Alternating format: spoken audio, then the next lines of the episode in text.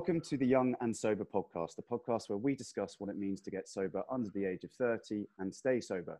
If you're sober, sober curious, or just curious, you've come to the right place.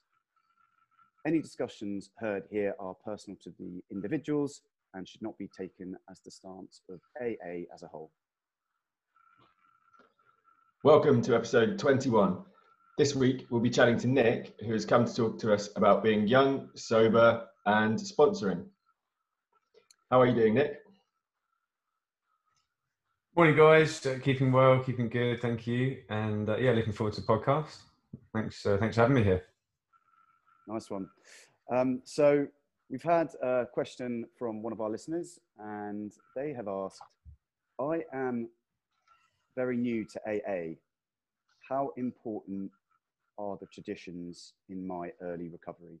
Nick, do you have uh, do you have something to say on that one? I mean, for me, what was suggested when I first came into AA, it was daunting enough looking at the steps, let alone the, the traditions, and then furthermore the concepts. So for me, the the firm suggestion was to not worry too much around the traditions. Um, for the most part, most meetings you'll go to are adhering to traditions. Um, but so that aside, it, the main focus really for me when I came around was to, to focus on the steps, get a sponsor and do the steps. And my sponsor then introduced me to 12 and 12, which is a book in Alcoholics Anonymous, which goes into more depth around the 12 steps and 12 traditions. And as AA, as you grow through AA, you, will just naturally learn more around the, the traditions anyway. Um, so that would be my that would be my sort of take on it. Is not to, to worry too much around it. Um, they're quite broad, so to say, because we've got twelve traditions. So you know, there's there's quite a lot to discuss there, and it's not really sort of topic for a two minute chat. But um, I would say, in the early days, focus on on your own recovery the steps are there to keep us sober, and the traditions are there to keep AA um, well and healthy. Let's say as a whole. So uh, yeah, I'll, I'll, sort of leave it leave it at that. But uh, welcome if you're new. Yeah, yeah. I mean, obviously, I'd I'd echo that. I think just for for the listeners' benefit, it's worth noting that Nick is actually both mine and Jack's sponsor. So um, essentially what what he's saying there is is also what I what I believe to be true as well. Um, and yeah, it, it, was it was much more useful for me to focus on my steps early doors. Um, and as as time went on, probably for my first year actually, steps were, the most important. Um, and as time's gone on, learning a bit more about the traditions has been has been super useful. Um, and I think as uh, as time goes on, um, and you become, I think you naturally become a bit more interested in in AA and and how it how it operates. Really, I mean, initially you come in, as you said, Nick, like on your knees, broken, um, just kind of needing a solution to the alcoholism, um, and then you realise actually there's quite a lot a lot more to learn as time goes on. Yeah, Jack, do you what are your thoughts on that? Yeah, I think um, echo uh, echo your thoughts, Christian. Um, I'm only nine and a half months in now, so just starting to, you know, the traditions have come up in certain meetings, and at the start, you're like, what is what is all this, and what does it mean, and why are we talking about this, and not the last time I uh, got drunk, but um, as you go on, um, yeah, as you said, you get a bit more interested in them, and only kind of now is the time when I'm starting or have been suggested to me to start looking into them more, reading about them, learning about them. Um, and also, as you said, you kind of just get a bit more naturally interested um, in them as time goes on um, and you know you're worrying less about your day-to-day drinking and you know more about how, how you can help you know aa over the longer term. And um, yeah as as you've said it's just that that natural interest has, has grown over time um, a little bit to to a point where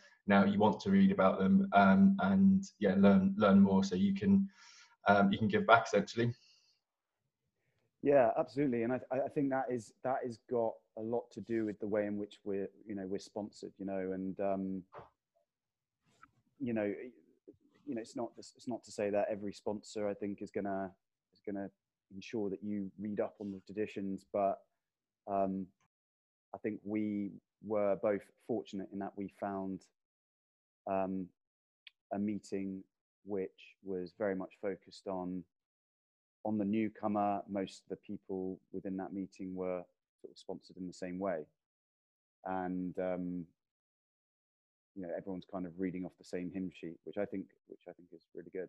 Um, which leads me on to asking before we sort of dive a bit deeper into sponsorship. Um, Nick, can you tell us, I guess, your sobriety date to begin with, and how old you were when you came in, um, and what led you to deciding to commit to getting sober in AA? Thanks, Christian. Um, so I was, I can't remember exactly, I think I was 28 when I came in. So my sobriety date is 31st of August 2010. So I'll be 11 years this August. Um, and it was a relatively, I suppose, short journey in terms of, you know, how long we, you know we live and stuff. Coming in the age of 28, I think more and more people are coming in younger and younger these days for various reasons. But um, I think for me, honestly, it was uh, there was an element of, of, a fair bit of you know drug use alongside my drinking. I'm not going to go too far into that. I think in reality that helped to bring me to my breaking point quicker um, than, than sort of just drinking. But the drinking was the main problem, and I think really and truly it was anything that would change the way I felt, um, and so that I could check out because I just didn't want to be um, in my head anymore. I didn't want to have the feelings that I was feeling, the emotions that I was going through, and I just felt like um, I just felt like just wrong. Really, is the best way to describe it. And just that I did not feel um, something was inherently wrong, and, and, it was.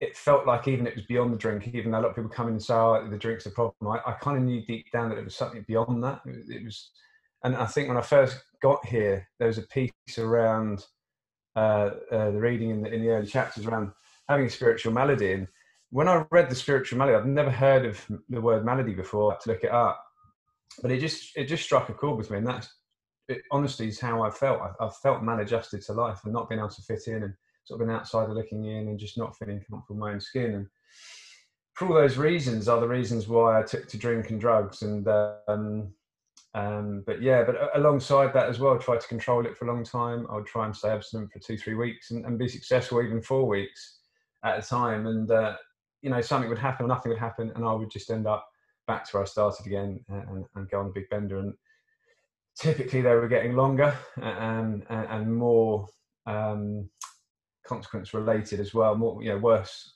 i was crossing a few lines worse things were happening to me. Um, but emotionally it was just chipping away at me you know over and over and over. And um, you know a good friend of mine came down to visit me a few probably about a year before i got sober. And he was he was a good solid drinker mate of mine. You know we've gone through a lot together growing up together and uh, done a lot of stuff together. And um, he turned up to the flat.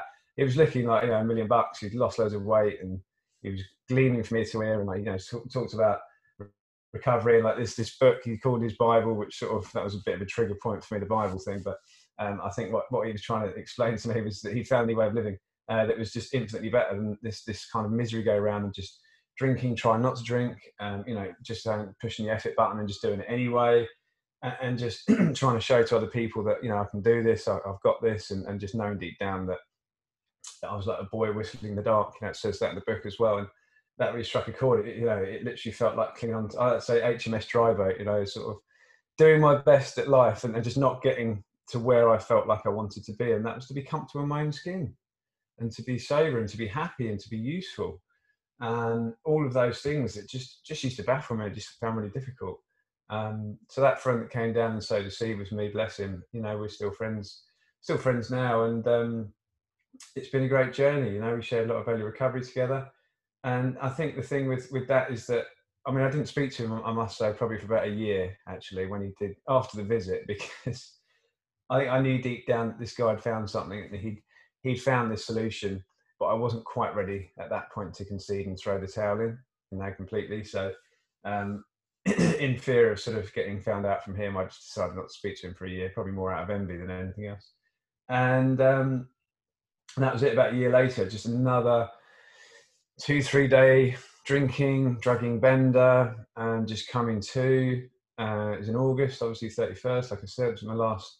And it, it's, it was just it was a sweltering day. I just remember looking outside, just feeling hopeless, empty, and just absolutely beaten, and just not having any idea of how to not having an idea because my friend told me about the fellowship, but finally going, okay, all right, well, I'll ask for help. You know, I will throw the towel in and I called the number and I did. And, and I came into, uh, I came into to recovery and, um, yeah, it's been an incredible life changing journey for me. I don't want to go too much into the forward side of recovery because I don't think we're focusing on that on this podcast, but needless to say that we've got promises in pages, uh, I think it's 83 and 4 of the big book, might be 5 and 6, forget now, but, uh, you know, freedom from self, freedom from the bondage of self, you know, fear of financial insecurity will leave us, will be useful, and we'll know peace at last. And those things gen- genuinely come true for me. Um, and that's that's just been, you know, I mean, the stuff stopping the drinking aside has been obviously great, but you know, when you come in, you realise it's not about the drink. Like I said, I always had that inherent knowing that something wasn't right. And I feel like it's given me an opportunity to flush out all of that wrongness in my body, in my mind, and everything through going through the steps. It's been a thorough sort of house cleaning. And um, yeah, it's just been a, it's been a, an absolute ride. I thoroughly enjoyed it, and um, it's been great. So, so yeah, what was it? Eleven years coming up. Um, so yeah, it, has been a few days, and it's not always been a bed of roses. But yeah, I don't want to go too much uh, on there, Christian. Hopefully that's um, that that covers your question. But uh, happy to talk more on that if you want. Yeah, no, thanks, Nick.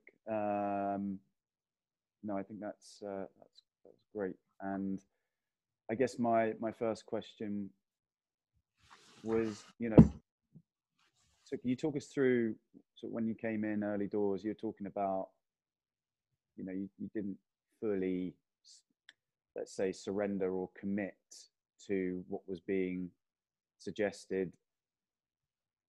Can you can you talk about the difference about like how you felt pre like non-committing and pre you know not getting the sponsor and how that changed once you did?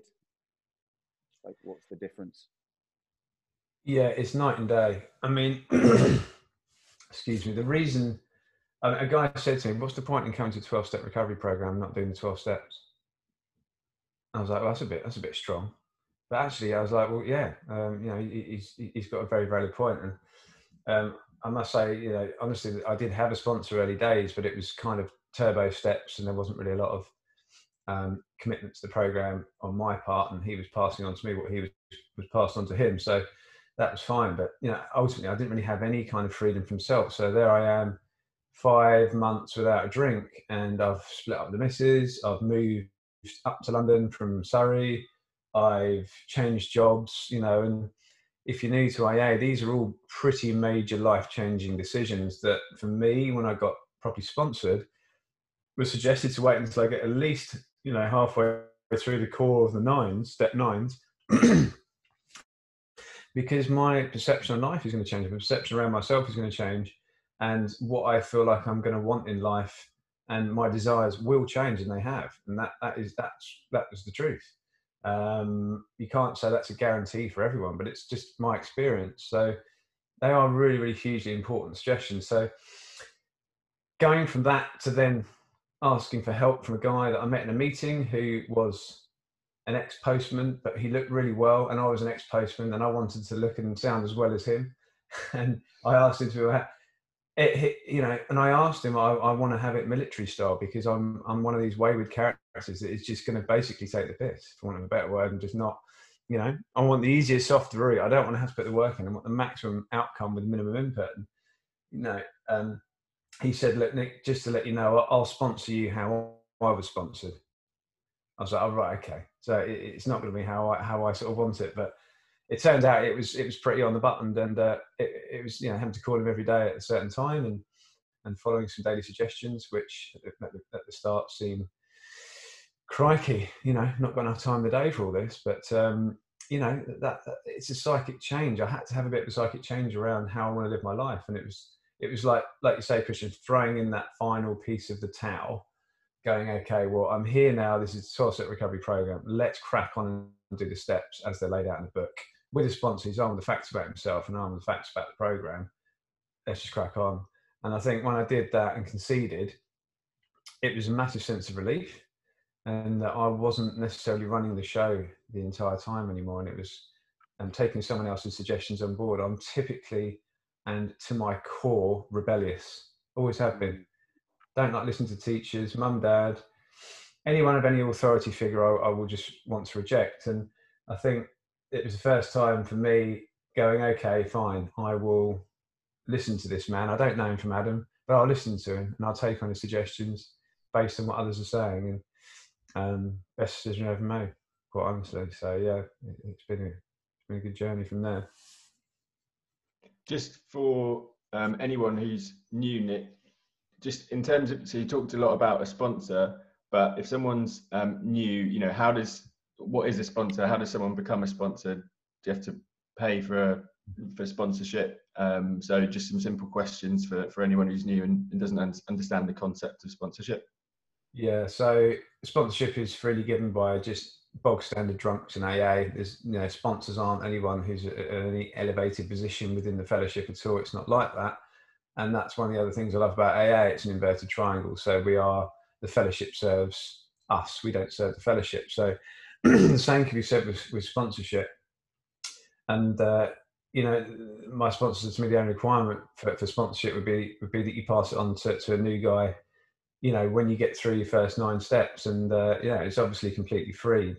Alcoholics anonymous is donation based so there's no there's no dues or fees. So you know um, he said to me it, it, would help it would help him as much as it, will help as much as it, it, would help me you know possibly even more him than me and i thought that's that's quite a far out concept but um, in having experienced a sponsored men in the, in recovery you know, I would say that that is um, there's some definite there's, there's definitely truth in that, you know. So it's an honor and a privilege to sponsor someone, but I think the key for me is just to remember that you are just a vehicle for the program as a sponsor. You're just another guy that's with a few more days with a bit more experience of recovery, of sober living, of the steps, the traditions, and all you're doing is, is you're passing that on to, to someone new that wants help.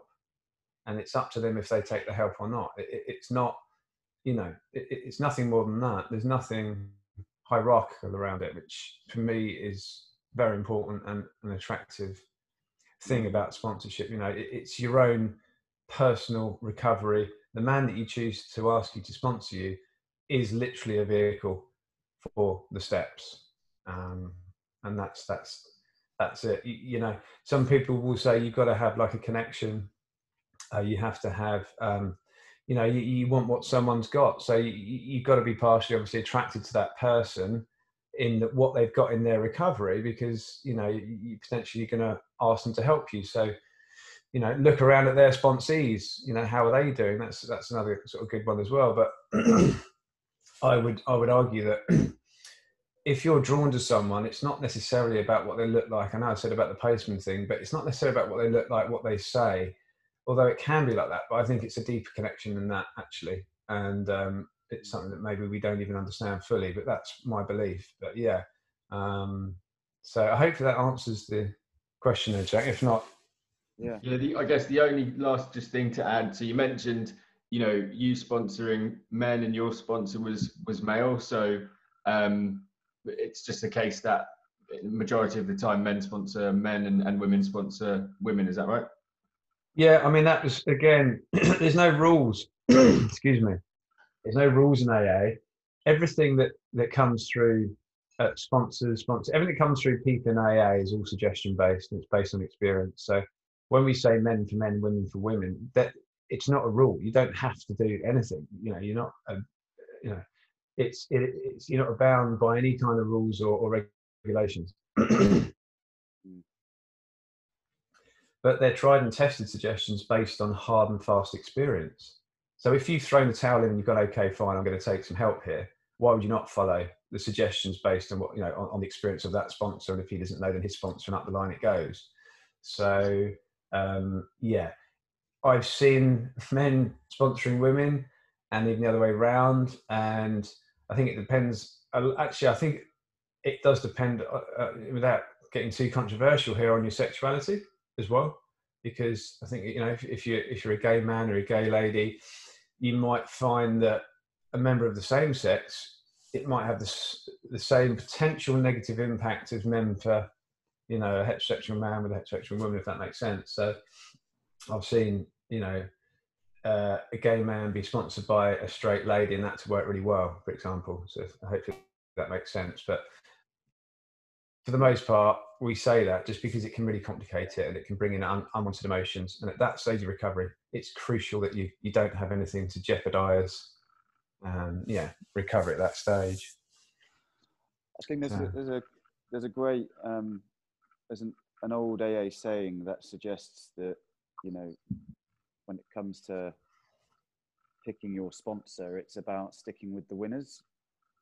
Um, and for me, a winner from a staying sober point of view is somebody that has had, you know, continual sobriety for a significant amount of time, that appears to be sane and well, um, and is sponsored, and you know it, they're just they're just in the middle of the bed, you know, and I, I think that's that's something that's really important when you're new and you're coming in and and picking a sponsor is is to take that into consideration um, one thing I would personally advise against is being, you know, there's a there's a little bit of I've heard in the past of kind of shopping for the perfect sponsor, and and I, I think that that's not particularly useful.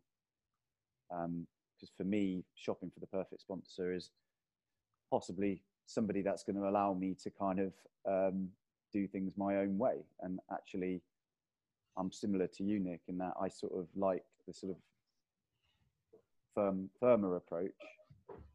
And I, th- I think w- one thing about this particular episode that I really wanted to cover off wasn't necessarily just like picking your sponsor. It's for somebody that's young, that's you know potentially worked the steps actually, and is looking to offer out their hand for sponsorship as well because you know, for me, I, am now personally three and a half years in ish. Um, I've had the privilege of, of sponsoring and, and trying to take people through the steps. And during that process, I've definitely made mistakes and I've definitely um, rushed, perhaps rushed through or tried to rush through the steps. Um, I've possibly allowed my ego, possibly definitely allowed my ego to to get involved. Um, with it. So can you talk, can you talk about like your, your experience of, you know, sp- sponsor your, your, I guess, early days experience of trying to sponsor what you've learned and how, you know, what it looks like today? Mm. Excuse me. um, good question. Like it does change and it evolves. Obviously, the more experience you have, with helping men, the more effective you probably become as a sponsor. But I think, whilst that is true, I think there's. I started off, I think, on the right foot just based on. Initially, it was probably based on fear because I didn't know how to sponsor someone. I almost put myself in the energy of my sponsor and how he he spoke and dealt with me, and then I almost emulated that, you know, sort of fake it till you make it kind of thing with the guys that I was helping out. You know, and, and what was quickly becoming apparent was that most people don't want to go past step four. And so it wasn't a personal thing on me. You know, that was the key thing to remember is like, it's not a personal reflection on my ability to sponsor sponsor someone um, because I've got that whole thing from back in the day, you know, that not good enough and not feeling like I fit in. And that, and that although that's much reduced these days, it's still there's still an element of that whisper that can come along, of course. So it, for me, it was really really important, and I was it, you know, this has been explained to me as well by my sponsor. Like I said before, you're you're just a vehicle, Nick. Uh, it's not a reflection on you as to whether or not this guy makes it to four, five, six, nine, whatever. Um, it's down to him. It's down to his willingness and his uh, humility and his approach to the steps. And so that was a big relief for me. It was a big sort of weight off my shoulders because I felt like being a sponsor, you carry so much responsibility. You don't really, yeah, because for me, it's these are the suggestions. It's up to you if you do them, and it's going to be quite clear early doors whether these whether this guy is going to be he's keen for it or not. And I think the whole checking in daily, um, the daily suggestions are a very quick way to decipher and filter out, for want of a better word, those that are keen and those that aren't. Um, and so it, it, sort of sorts it out early doors. So you're not wasting time trying to help a man that is on the fence and not really ready. There's an element of give and take because not everyone's fully conceded at the time when they ask you to sponsor them. You know, it, sometimes people take a bit of time to thaw out and come round to the idea of fully taking on all the suggestions. So there is a, an element of sort of give and take in the early days, and that's fine. Um, everyone's slightly different, so you, you do have to sort of manage each each kind of person slightly differently. Some guys are like, right, there's the towel, throwing it all in. Let's just crack on. When can we do step four? You know, and, and it's like, okay, some of those some of those guys you have to sort of remind them that it, it's you know we, what we're trying to do here is build a solid foundation for future future recovery and, and long term sobriety. Just for today, long term sobriety. Um, you know, we're building the foundations here, so we want to take this approach. We're not turbo stepping. We're not going to get through this. This is my experience. Again, there's no rules here in AA. Mm. I know guys that have sponsored guys over the weekend, and they've gone through four, five, six, seven, eight, and nine in a week, and they're still sober. So you know, go figure. I, we don't have all the answers. This is just pure and simple my experience. Mm. And um, it was a case of taking it slowly and practically and methodically in order, but just, you know, not procrastinating, but not rushing it at the same time, you know, because it's a big, big major thing. It's going to be the best thing you ever do for yourself in your life, I think. And um, so, yeah, early doors, I remember sponsoring people that would just not call me. And I would end up getting a bit annoyed with that, you know, and I'd sort of want to take it out, and then like, why aren't you, you know, why aren't you ringing and why aren't you doing this? But it's it's it's not, it's not up to me. It's the other person that you're trying to help. So it's like, okay, it's fine. Okay, it's fine. I, I can help you to find someone else if you want as a sponsor. You know, you know, always offer help. Where can I be most useful? And it just helps to to you know. And I've I've been called up. I'm being called all sorts of things, you know, and that's fine as well. You know, it's just going to happen. That's the nature of sponsorship, sponsor dynamic. Um, but um, yeah, it, it's and so nowadays looking for a sponsee, um, you know, it, it, it's sort of relatively relatively straightforward for me, and I I know very early on if that person's truly keen, and if they are, that's absolutely wonderful because it's such a help for me in my own recovery, and and obviously it is for them too. It's a double sided coin. That's it's just great all round, but um, yeah, I think the daily calling and the and the suggestions really help to if you're looking to sponsor someone i would say that that's a good starting point because you, will know if the man's keen or not very early doors and, and, if he's not fully there but you can see that he's he's making progress you know as well and and so that's yeah um, but again it just yeah I, I hope that answers it i'm not i feel like i might be rambling a little bit there but yeah no, uh, I think it's great. Um, one thing that I've really noticed, my experience of sponsoring people, is that it actually highlights. You know, obviously we, you know, when it's suggested that we do, you know, a, a, a daily inventory, our step tens, and and that it it can definitely, you know, cause resentment. You know, you know, sponsoring sponsoring people, particularly particularly when they want to, you know, argue argue against you or you know, you know, and essentially, it, you know, it, it's it's almost more. I don't know. It, it's my experience has been that it kind of shines even more of a light on your your defects of character um, than being the sponsee sometimes. You know, and it, it highlights it highlights areas which you need to work on. You know, tolerance, love, patience. You know, all this stuff which talks about in the book. You know, this is essentially the code that we are we are trying to live by, and um, you know, I can I can understand that intellectually, but I, I'm definitely still intolerant sometimes, and I'm definitely impatient. you know, I'd say Absolutely. those are probably two of my two of my biggest defects. And you know, when a sponsee isn't doing what I suggest, then I I can get, as you say, like you can get a little bit annoyed and.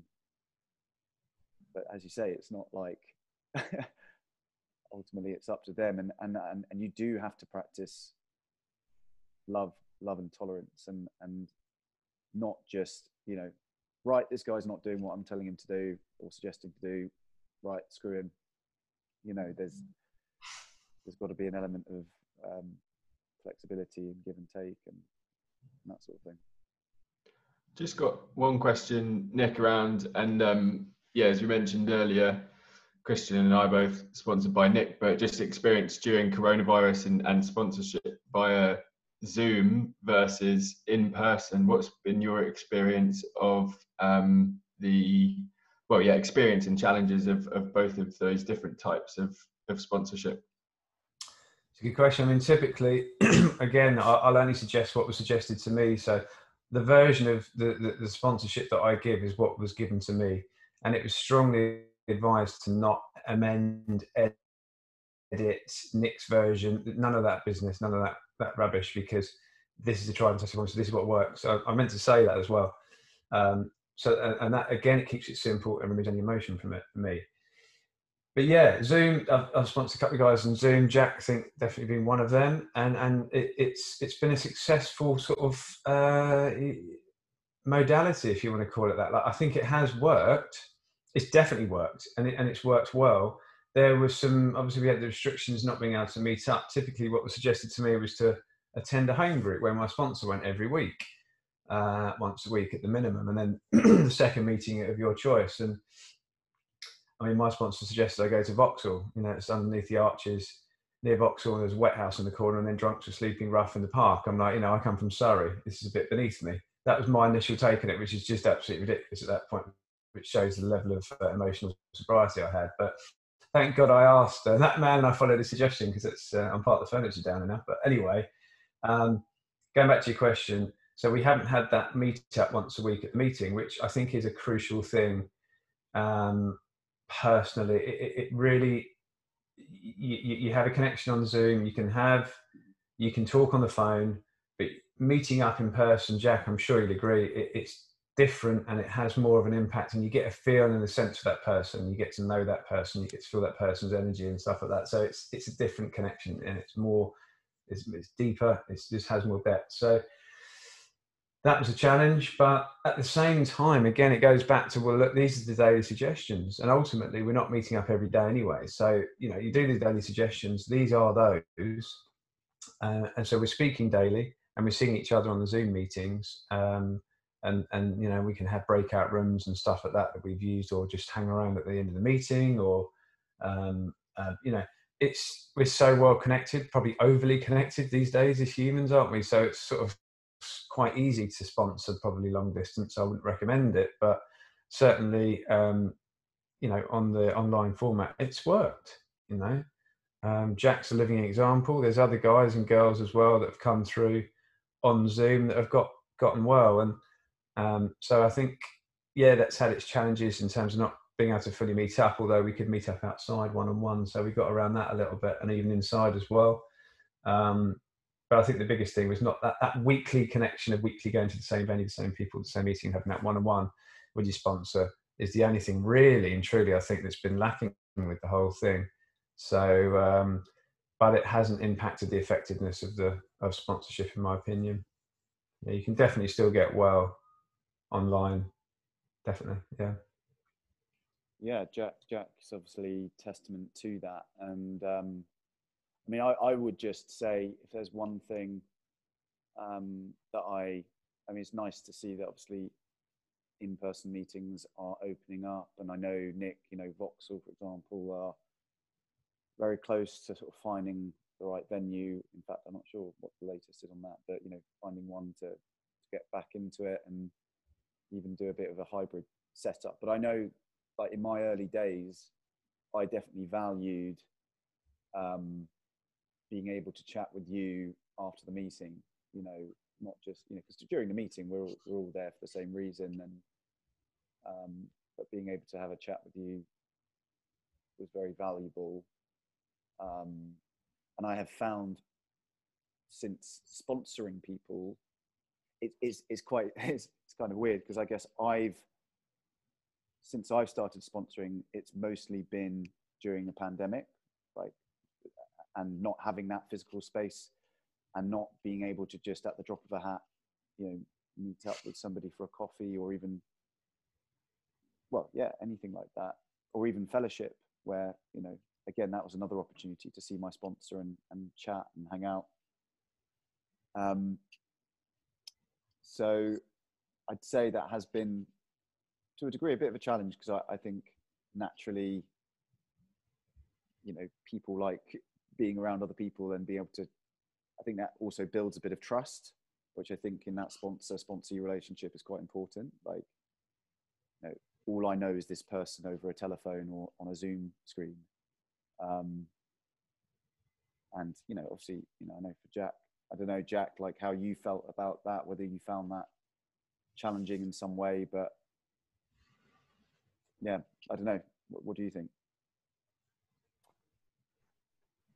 Yeah, I think, well, it's funny because you just got nothing to compare it to. Um, and so for me, um, I didn't even think about, you know, physical meetings really. I was more concerned about, you know, how much debt I was in, like what, what who I'd pissed off, you know, when I, my last few weeks of drinking. And um, that was, you know, where my head was at. And I, the daily suggestions, as Nick mentioned, are the same whether you're in person or on Zoom. And so I think for the first, you know, month, um, I didn't think about it at all. I didn't even, I didn't cross my mind, you know, the fact that it was on Zoom versus a physical meeting. And then by the time you're kind of a month or six weeks in, then you start to be able to think slightly more outside of, of just, um, you know, the initial shock of, of everything that's kind of happened. And, um, and um, you know, then by that by that point, I'd not drunk for six weeks with AA on Zoom. So for me, it was working, and um, I was happy to to continue that way. I think the reality is only when I got, to kind of six months plus was the I think I've yeah there's missed out on like fellowship and you know relationships with people in the the home groups that you're going to with your your sponsor. Um, I was hanging around increasingly um, after the, the meetings on Zoom, but I think that's you know it's it's not the same as having ten people in a room, just ten people chatting on Zoom because you you can't really peel off for one to one conversations or, or whatever. And I think that's probably the um, the bit which you know you miss out on most, but it certainly doesn't mean that you can't stop drinking and get sober with the same um, you know method that um, is done in person as well. Yeah, mean, it's worth saying that also online meetings have been around a long time pre-COVID, and they've worked for long-distance sponsorship as well. So it's not as popular, obviously, and not in the Zoom format. I don't imagine, but they've been around a while, and it does it does work. So, um, but yeah, yeah, all, all really good points. I just wanted to add something um, about like I don't know if you've you found this, but when it comes to picking your sponsor, or when it actually more importantly when you are wanting to be a sponsor and trying to sponsor other people one one big thing that i've i've learned is that um, you're be careful to be you know if, if someone asks you to be their sponsor i'd say be careful that you haven't already built a bit of a chummy kind of friendly relationship with with said person because my experience has been that once you go from you know being you know mates to then trying to be a sponsor it, it just doesn't really that dynamic doesn't really work. I think i don't know what your what your thoughts are on this nick but like early days when you're when you're dealing with a newcomer um, it might be quite a good idea to kind of keep yourself at arm's length to a degree with with somebody um, with a what, what's your what's your experience of that? Yeah that is a really good point. And I, I basically echo what you're saying. It's like friends are friends and the sponsor sponsee dynamic is not friends. You know it's it's not to say that you might not become friends and that's been the case for me with you guys. You know i'd feel like i'd call you friends now but you're, you're in the process now where you've gone all the way up to your nines. You know you've done all the hard work you've done all you know the one to nine. But i think in the early days it's really important to maintain that boundary and that and to be firm around that. I've had friends and they were friends and one bless him is no longer with us but he asked me to be a sponsor and as much as i would love to sponsor him because you know I, was very fond of the guy. Not going to do it because it would jeopardise his recovery, and I feel um, I wouldn't I would be doing him a disservice and an injustice to, to sponsor him. So I encouraged him to go off and find his own sponsor, and he did. And he did end up doing steps, and, and you know he got well for a while. But similarly, I, have asked my good friend that I said to you, the, the one that, that kind of uh, got me into fellowship in the first place. I've asked him to sponsor me, and he had to ask ask his sponsor if it was a good idea because we both yeah this, this worked really well you know we were living each other you know in others in others pockets anyway and uh, thank god he was sponsored basically i'll say that because it, it's just for me i think it's so important that boundary thing. If you're emotionally connected to someone it's going to make it a lot harder. It's already a fair challenge being a sponsor. You have to navigate your way through it and there are going to be hurdles. But to add that element of the friendship so you're emotionally connected to someone is just yeah, you could potentially jeopardize their their recovery and yours potentially. So yeah, boundaries are really important, and um, but yeah, you, you'll naturally become when you share a four with someone. It's a big deal, you know. You're not going to do that to everyone. You know, your parents probably wouldn't have heard a lot of the stuff that's in there. Your, your closest pals, you know, would have heard. So you naturally create a really strong bond with that person you know whether it lasts forever is that's that's up to the gods but you know naturally that is going to happen so you do become closer and you, you know not always friends. I've got guys that i've taken to the steps i barely speak anymore to and that's fine. Yeah it doesn't have to be friendship but yeah it, it's such a good point to to uh to suggest you know to, to look outside of the of the you know the, yeah, your friendship circle for a sponsor. Um yeah. Nice one. Um, I think that's probably a good a good note to to wrap up on actually. Um, so thanks again, Nick, for uh, for joining us today and chatting so well about sponsorship. I think that will be really helpful for anyone that's listening that's considering sponsorship. You know, as a as a newcomer or in fact, you know, sponsoring. Um, so yeah, thanks a lot for that. Um, what we typically do is wrap up the episode with some gratitude. Um, so, what would you say, Nick? What are you grateful for today? I would say, just to finalise on the whole sponsorship thing, is that it's one of the key reasons I keep coming back to AA. It's such an amazing. This is a gratitude thing. I'm so hugely grateful to the fellowship in that it's a platform for me to help men get sober. That's such a gift it's an absolute gift, and you're not. It's not something you can find in, in most other circles. So to have the ability to have an effective relationship with someone to help them to find their wellness and their spirituality, whatever it is, and to get over their addictions. For me, that's that's an absolute blessing and a gift, and um, you know that that's one of the key reasons I keep coming back. Um, it really is a true privilege to help people and to see their the lights come on within them as they go through the process. It's just amazing. You know, if you haven't done it yet, I'd highly encourage it. And yeah, um, you know, it's there's so many things to be grateful for. Everything in my life today is a direct result, whether I think it is or not, on a on a uh, mind level, is as a result of of AA.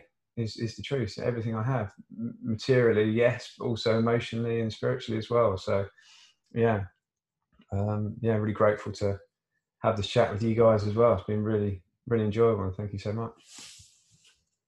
Awesome. Jack, what do you feel grateful for today? Um, yeah, thanks, Christian. Um, it's Father's Day today, and my relationship with my father is the best it's been in 10 plus years. So um, I'm going to go and see him and just spend some time together without the cloud of some recent um, escapade. And, um, you know, that's again, as Nick said, all thanks to and, and the steps and the fellowship and just being able to yeah build back the relationships in my life which had nearly luckily not completely gone out the window but had um, you know we're certainly on the rocks. So um, that's what i'm grateful for today. Mm. yeah um, i am grateful. Yeah I'm, I'm grateful for like the fellowship actually today. Um, you know over the past like week or so. I've been on holiday with my family. I like what you said there, Jack, about like not being like the, you know, the, the, the case, the hopeless case, you know, the one that everyone has to sort of like gather around and, you know, wonder if they're okay and, you know, that sort of thing. Like uh, that's just not, that's just not the case anymore. Um, but also I'm really grateful. I was listening to quite a few sort of speaker tapes in the car, been on the road a lot over the past few days, and just hearing people talk about like, you know, emotional sobriety as well as, you know, because ultimately that's what that's what we're after now. You know, once we put the drink and the other substances down, like to hear what what it can be like if you've been sober for a long time but you're not working this stuff and how you you can end up feeling is a is a good reminder for me that I need to to be on top of my game if I want to want to keep that emotional sobriety. Um, and it's great to hear other people's experiences of that. Um, so yeah, on that note, guys, um, that is the end of episode uh, 21 uh, of the Young and Sober podcast. Uh, you can follow us on Instagram at Young and Sober podcast. Um, on there, you can find a link to listen to all the different episodes on, on various platforms Spotify, uh, Apple Podcast, Google Cast, amongst others.